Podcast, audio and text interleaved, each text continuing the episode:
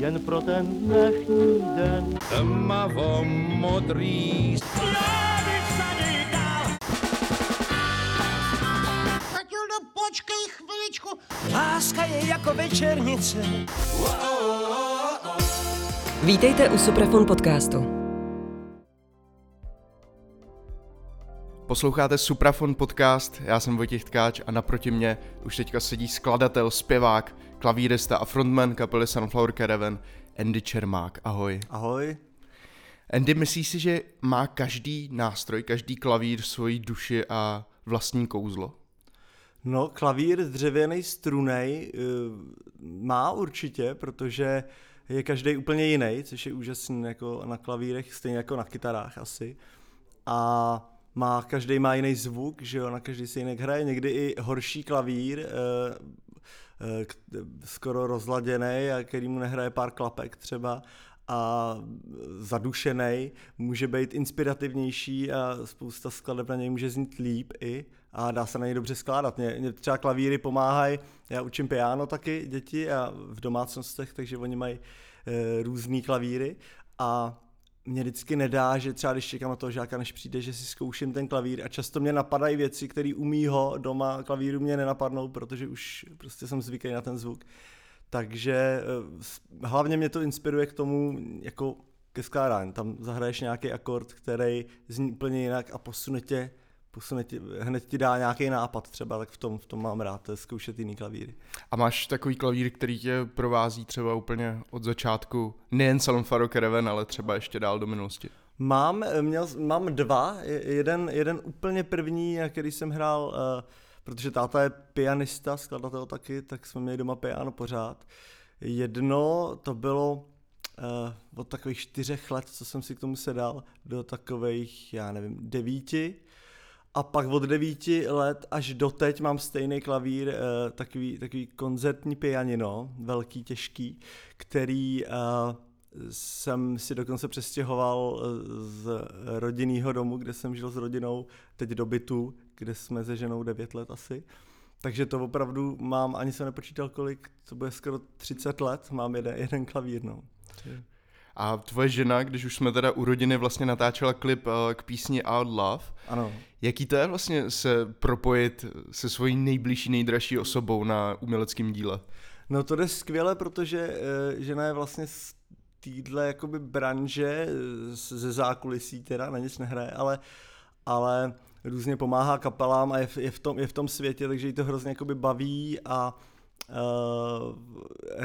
je ráda, když může pomoct a něco vlastně spolu vytvořit a je tam takový ten klid, že ten jsme fakt dělali sami, ten klip, že tam jsou prostě 2 lidi, co se znají nejlíp a nemusíš si jako na nic hrát, nemusíš si říkat, hele, teď už možná to děláme moc dlouho, už by to bylo blbý vůči tomuhle, já nevím, kameramanovi 10. záběr chtít a tady můžeš, tady prostě si to jako řekneš, že je to potřeba.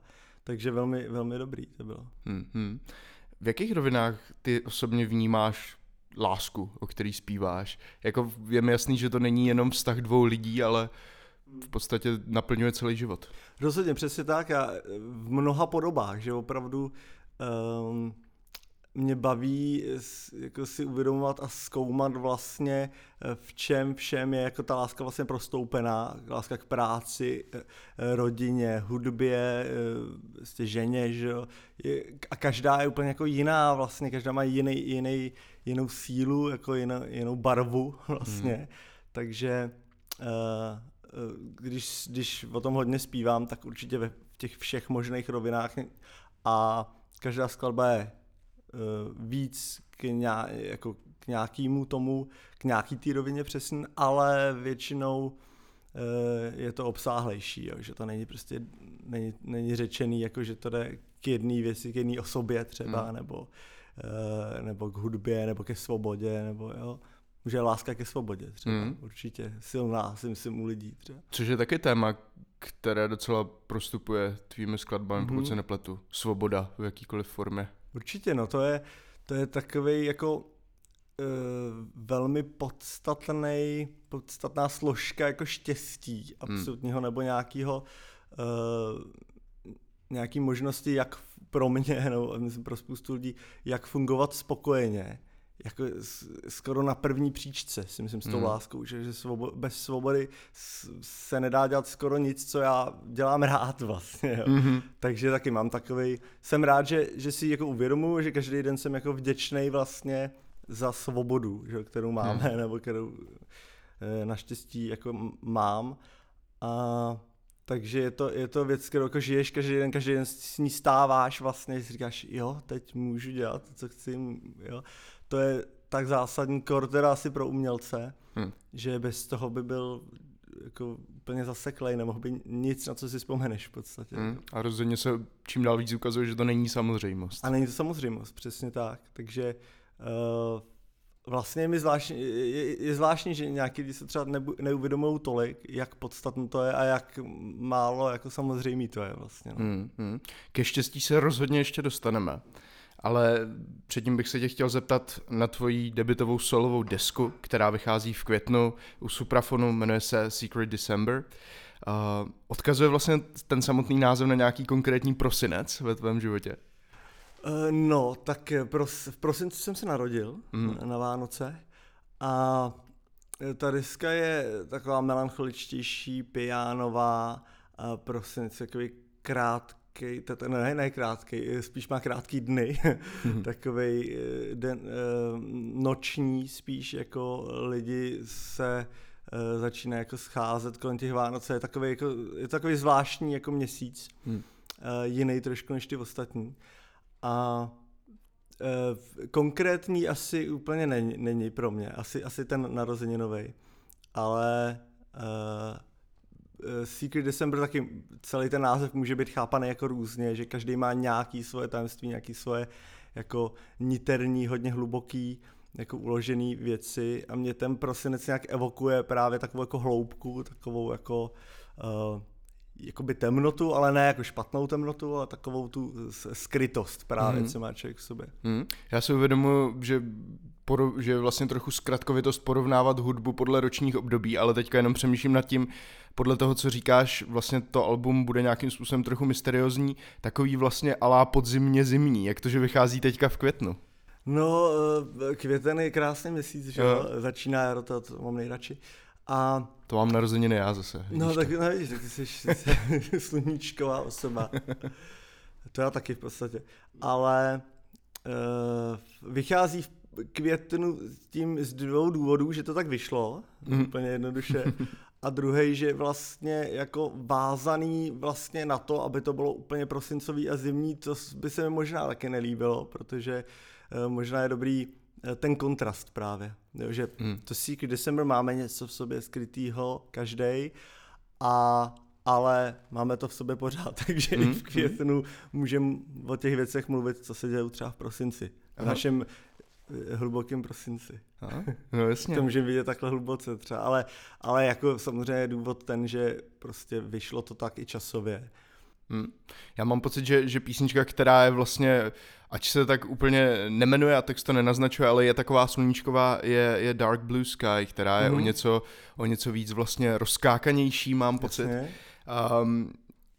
Symbolizuje vlastně to Dark Blue Sky pro tebe nějakou metaforu toho poznávání nepoznaného a hledění někam vpřed. Určitě přesně tak, vlastně není to, je tam použitý vesmír, že, který je jako takový nejvíc neprobádaný jako fyzicky, ale je to o veškerém objevování, bádání, každý den objevuješ nové věci, nové pocity, nový lidi, třeba situace a to je to skvělý. Součást svobody je vlastně, že máš možnost objevovat a nesmíš jako přestat objevovat vlastně a potom je ten song vlastně, ale byl použitý jako vesmír, že to je to nejdál, tam fakt netušíme, co se děje a tak mi to přišlo jako hezká metafora, ale nezní to vlastně sluníčkově, Dark Blue Sky, je to takový roztancovaný sen, to je pravda.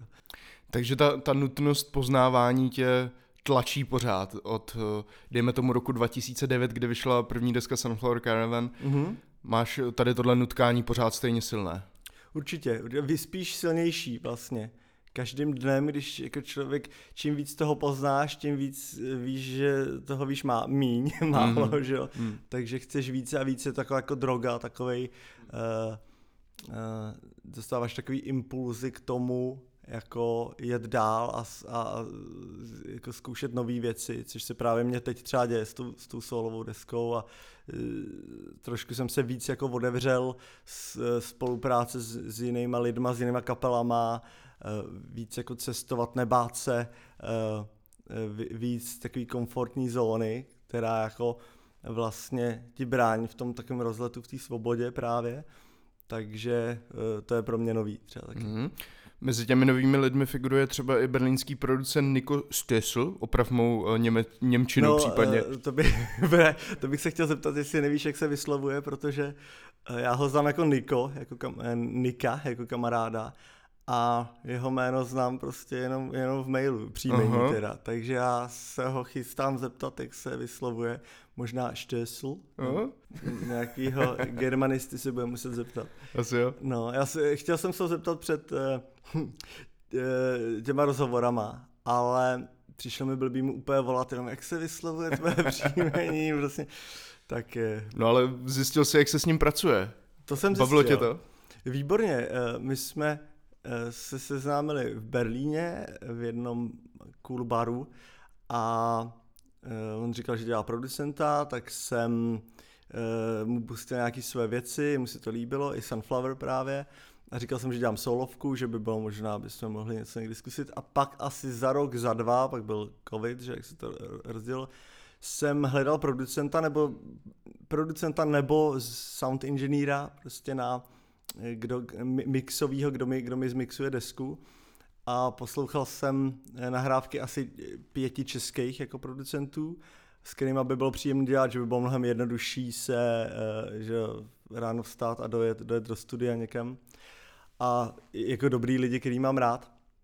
Ale nějak mi tam ten zvuk prostě mi neseděl k tomu, co dělám, aniž by, ne, že by ho dělali špatně, ale prostě jinak. Jako Přišlo mi to jiný, tak jak to udělám? A nechtěl jsem zase, což se mi stávalo dřív, že si říkám, jo, skočím do toho, protože to je jednodušší a bude to nějak v pohodě. Ale už jsem chtěl mít jako větší jistotu, tak jsem si pak poslechl věci toho Nika, jsem se na ně vzpomněl. A ty mi přišly úplně přesně takový, jak jsem to chtěl, prostě něco tam bylo, já to nedokážu popsat zvukově, jako, ale nějak to prostě zaklaplo. Tak jsem mu napsal, poslal dema, jemu se to líbilo a už spolupráce jela skvěle. S tím, že většina té spolupráce byla taková, že já jsem všechno nahrál sám doma a jemu jsem to poslal do Berlína a on to celý zmixoval, celých třeba vždycky 50 zvuků v každý skladbě. A poslal mi to zpátky, já jsem byl v podstatě spokojený bez nutnosti nějakých náprav. Jako. A když jsme se sešli v Berlíně, tak jsme spíš šli na pivo a povídali jsme si o tom, ale nikdy jsme moc jako neseděli ve studiu spolu dlouze.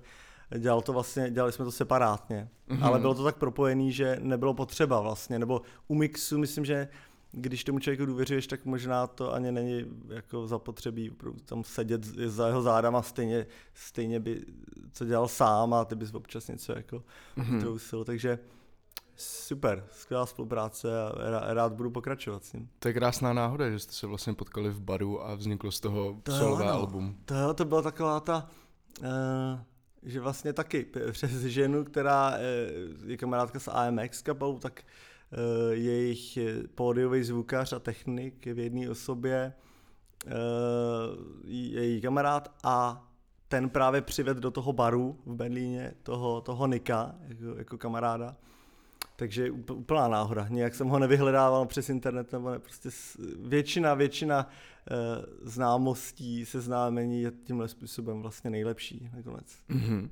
Ono to němectví se částečně, když teďka teda načrtnu dlouhý oslý můstek, ale to němectví se částečně promítne i do tvé živé kapely, která tě bude doprovázet se solovým projektem, protože v ní figurují muzikanti okolo Jaromíra Švejíka, respektive lidi, kteří s ním spolupracovali. Kdo konkrétně to je, kdo s tebou bude hrát naživo? No, tohle je trošku teď složitější, protože jsme byli domluven původně s Regálem, s Bubenkem od Švejdíka a s Vojtou, který hraje taky teď na klávesi v letní kapele a jsme jakoby předdomluven, ale kluci jsou tak strašně jako vytížený, že Vojta má asi, já nevím, 4-5 kapel a Jaromír taky, že toho má, teda Jaromír v letní kapela, že toho teď má docela hodně a Regál, že je daleko od Prahy. Takže jsme se domluvili, že utvořím trošku jako takovou jinou alternativní formaci, s kterým mám taky teď radost velkou, a uvidíme, jak to půjde, jak se to rozjede dopředu, pak to nějak spojíme dohromady třeba, nebo se uvidí, ale já potřebuju vlastně, je to teď v takové fázi, že já když dostanu nabídku na hraní, tak často bývá, já nevím, že mi někdo zavolá a za 14 dní už se hraje a tak, a já potřebuju tu desku propagovat a nejsem teď v období, že bych jako odmítal a si jako vybíral ty koncerty, a takže proto potřebuji vlastně i kapelu, která bude víc jako funkčně zapojená do toho a bude víc jako na to čas. A uvidí se, co bude v budoucnu, jestli bude nějaký turné velký, tak s klukama určitě taky budu rád spolupracovat. Jaké to je dělat vlastně mimo Sunflower Caravan po tolika letech? No, to je zajímavý. Jiný úplně, protože tam my jsme se Sunflower vždycky do toho šli úplně naplno a byla to vlastně taková rodina druhá a měli jsme to daný, já jsem to měl úplně jako zakořením v sobě, že cokoliv udělám hudebně, cokoliv udělám, já nevím, jakýkoliv nápad mě napadne, kde hrát, co dělat, s kým spolupracovat, tak bylo daný, že to je Sunflower Caravan vlastně, že neexistuje, že já bych hrál nebo někdo z nás by hrál v jiný kapele, že bychom nějak oslovovali nějaký hosty extra, že bychom, jo, různé tyhle ty věci byly prostě daný, že žijou tou kapelou. Mm-hmm. Takže a hudebně taky to bylo něco jiného, než dělám teďkon, ale takže pro mě to vlastně taková určitá úplně nová etapa vlastně, tak, že najednou rozhodu o všem sám, což je zvláštní, jako, že to se musí člověk trošku naučit a dává ti to jako opravdu extrémní svobodu,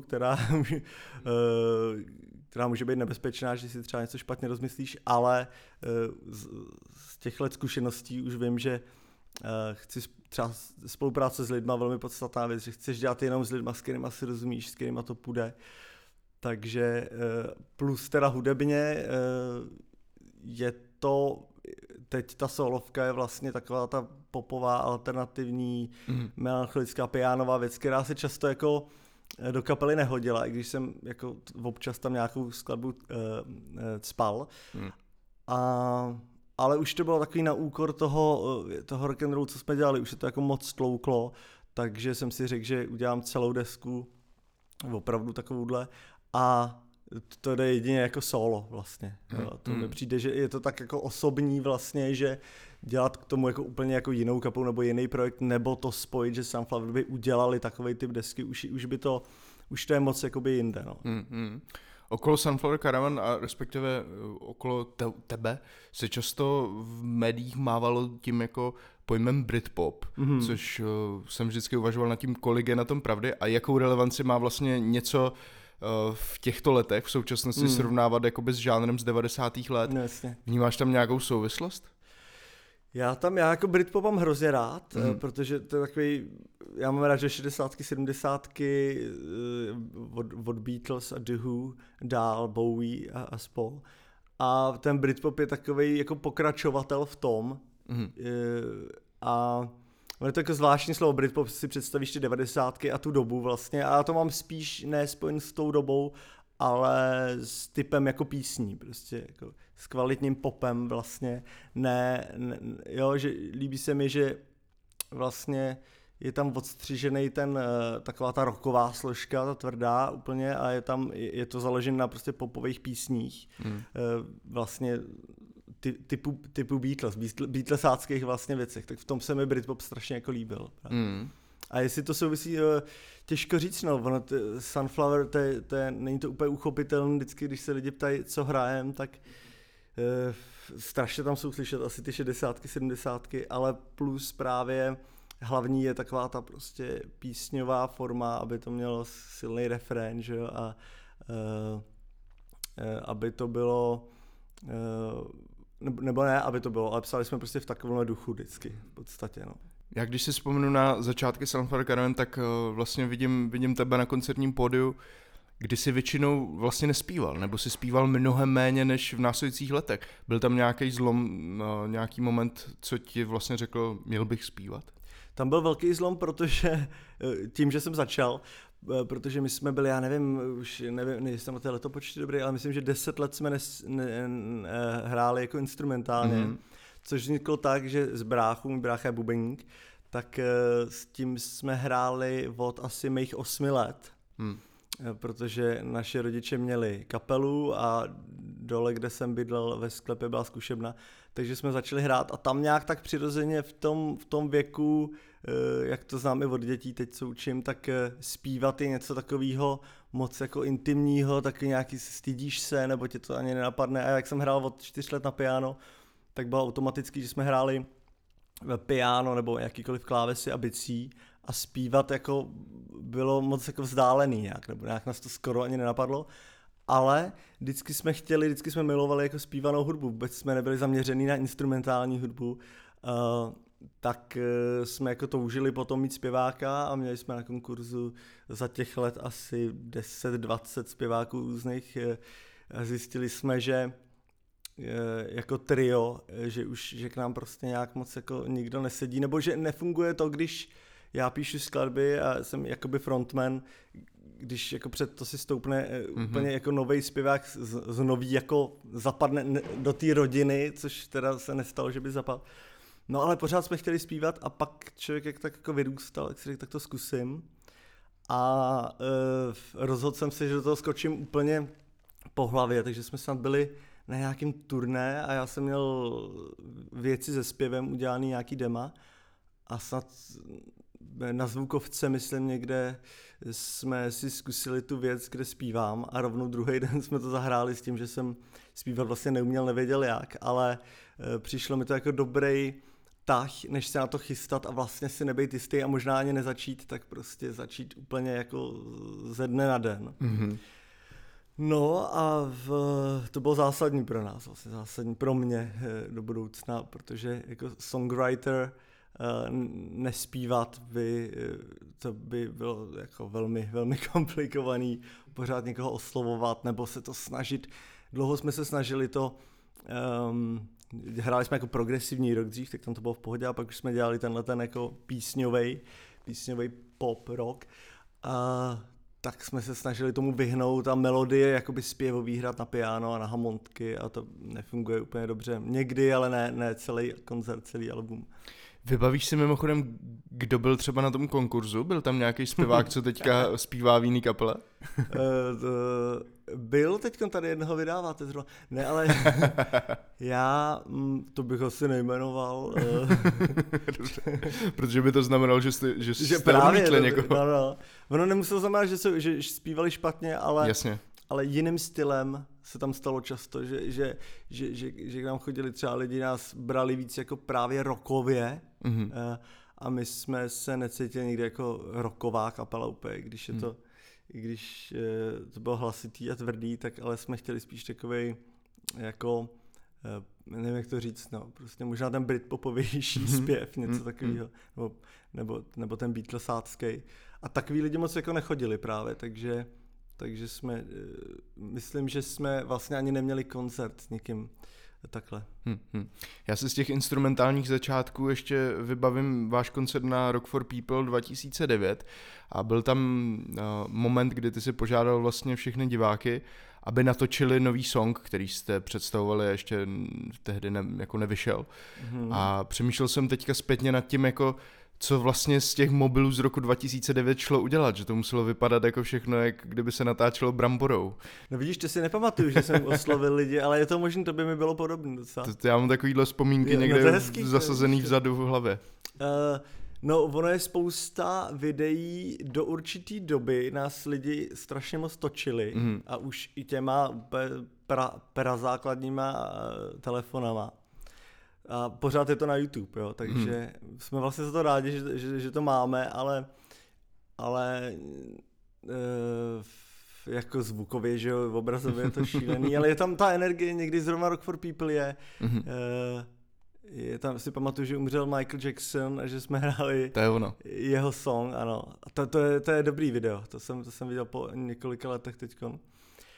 A mě pak jako to mrzelo, že vlastně máme tak strašně moc videí na YouTube a vlastně snad 100% z nich je opravdu takhle z mobilu roztřesenýho. Mm-hmm. Nikdy jsme si párkrát jenom jsme někoho poprosili, aby nám natočil koncert a nemáme jako kvalitní záznam koncertu.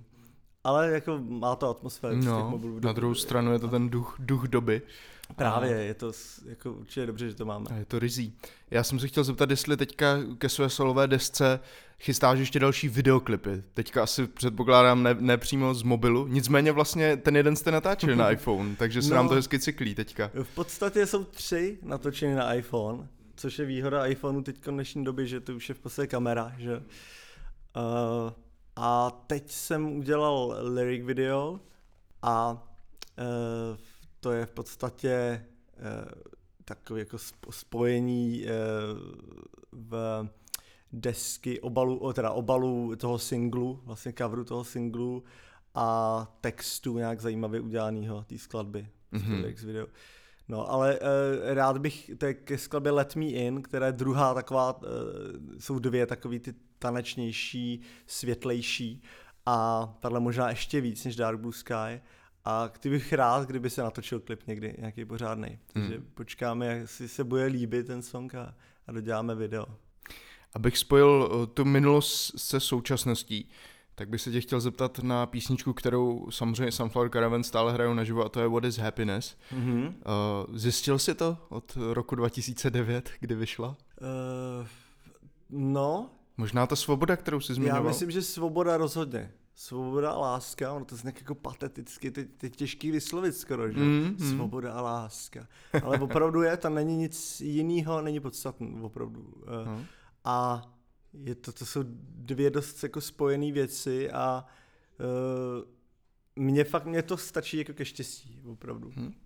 Tak... Teda stačí, ono je to strašně moc, že jo, člověk chce hrozně moc, ale když tyhle 2 věci se daří a jsou propojený, tak a zdraví samozřejmě k tomu, že tak jako můžeš být úplně šťastný, protože ti nic nebrání v tom jako žít naplno vlastně.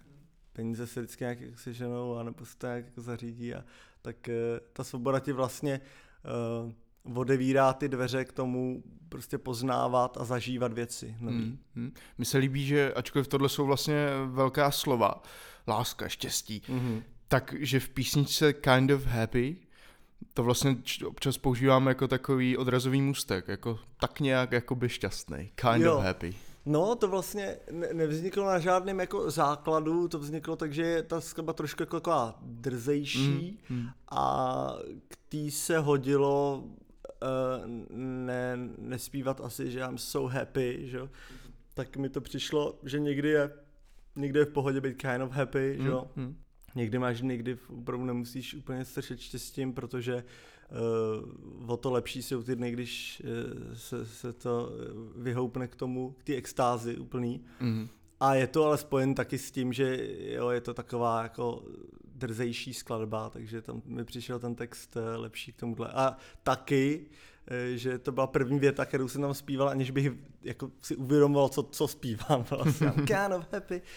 Tak takhle vznikají texty taky někdy, no, že je to první podstatná fráze, s kterou složíš vlastně tu linku, no, že ten text tě navede a pak si říkáš, co to vlastně zpívám, kind of happy, a pak si říkáš, no, není to škoda říkat jenom kind of happy, ale pak si to spojíš, že proč ne, že a začne se ti rýsovat celý ten text, že můžeš být kind of happy někdy jenom.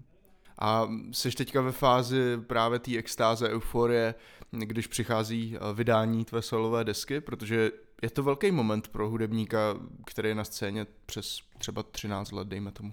Já teď určitě, no, já teďkon se cítím jako nejsvobodnější, zrovna když jsme se bavili o té svobodě a velmi jako jsem rád za tu desku, jsem rád, že jsem počkal tak dlouho. Tam byl ještě takový jako zlom při tom skládání, že já jsem měl naskládáno spousta jako melancholických, velmi alternativních věcí a když jsem se rozhodl, že tu desku opravdu už dělám, tak jsem začal skládat úplně nové věci a tyhle jsem jako takový ty super alternativní jsem odsouval a vlastně jsem se udělal jsem taky jako popovější věci, které pořád je to jako alternativa, ale mně to přišlo strašně jako popový. Měl jsem asi 3 takové věci, které na té desce jsou. a ještě posílal jsem to nějakému kamarádovi, taky do Berlína, muzikantovi, a říkal jsem, no tohle by možná právě nějakou zpěvačku nebo popovou, co si o tom myslíš, a on právě říkal, že ne, to si nech pro sebe. A já jsem si pak uvědomil, vlastně můžu dělat takovýhle popové věci, jako proč ne, že já jsem to měl jak zakořeněn, že to už je to moc, nebo že prostě přece ten rock'n'roll ve mně je hluboko zakořeněn, ale jsem rád, že jsem se pro to nakonec tak rozhodl a že jsou víc jako písňový, protože pro mě je to taková jako královská disciplína napsat jako kvalitní, dobrý pop song, ale samozřejmě nekomerční, ale s nějakým nápadem, nějakou originální věc. Takže možná jsem odbočil od otázky. Vlastně ani neodbočil si. Ptal jsem se, jestli vlastně prožíváš to nadšení a tu euforii, když se blíží vlastně vydání toho samotného alba. Rozhodně, hodně teďkon a skvělý pocit je taky to, že jsem s tou deskou spokojený a můžu ji poslouchat, protože to není úplně tradiční, většinou to uděláš a jdeš dál hned a nechceš to ani slyšet, protože tam slyšíš strašnej chyb, tak to je poprvé jako v životě, že opravdu cítím takový klid, že to je tak, jak jsem si představoval, což je taky povznášející pocit, teda zatím to tak je.